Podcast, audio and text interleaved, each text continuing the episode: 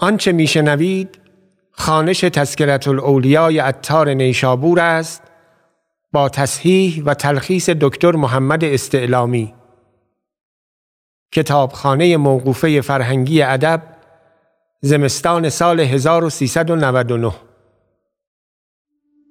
ذکر احمد حواری رحمت الله علیه. آن شیخ کبیر، آن امام خطیر، آن زین زمان، آن رکن جهان، آن ولی قبه تواری، قطب وقت احمد ابن ابی حواری رحمت الله علیه. یگانه وقت بود و در جمله علوم ذوفنون عالم بود و در طریقت بیانی عالی داشت و در حقایق و دقایق معتبر بود و در روایات و احادیث مقتدا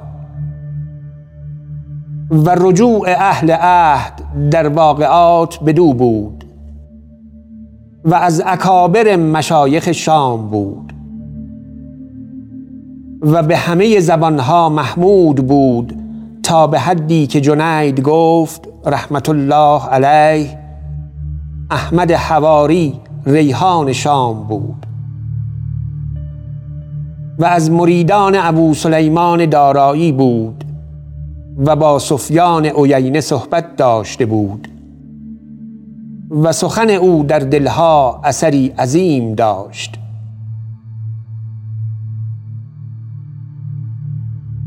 و در ابتدا به تحصیل علم مشغول بود تا در علم به درجه کمال رسید.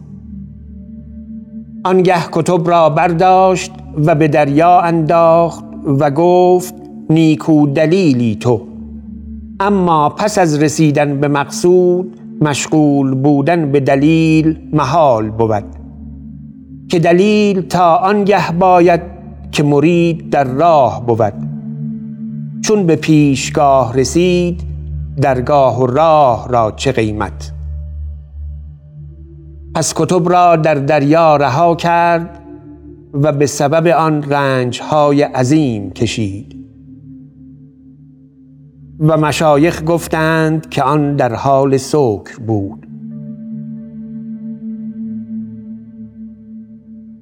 نقل است که گفت حوری را به خواب دیدم، نوری داشت که می درخشید. گفتم ای هور روی نیکو داری؟ گفت آری یا احمد، آن شب که بگریستی من آن آب دیده تو در روی خود مالیدم و روی من چنین شد.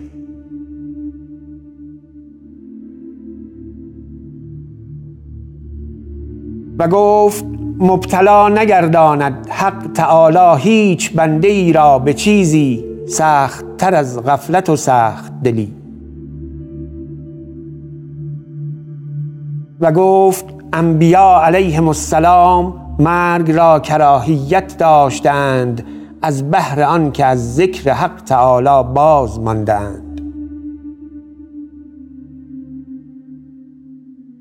و گفت دوستی خدای را نشان دوستی طاعت خدا بود و هیچ دلیل نیست بر شناخت خدای عزوجل جز خدای، اما دلیل طلب کردن برای آداب خدمت است. و گفت هر که دوست دارد که به خیر او را شناسند یا به نیکویی یاد کنند، او مشرک است در عبادت حق تعالی به نزدیک این طایفه، از بهر آن که هر که خدای عزوجل را به دوستی پرستد دوست ندارد که خدمت او را هیچ کس بیند جز مخدوم او. و السلام.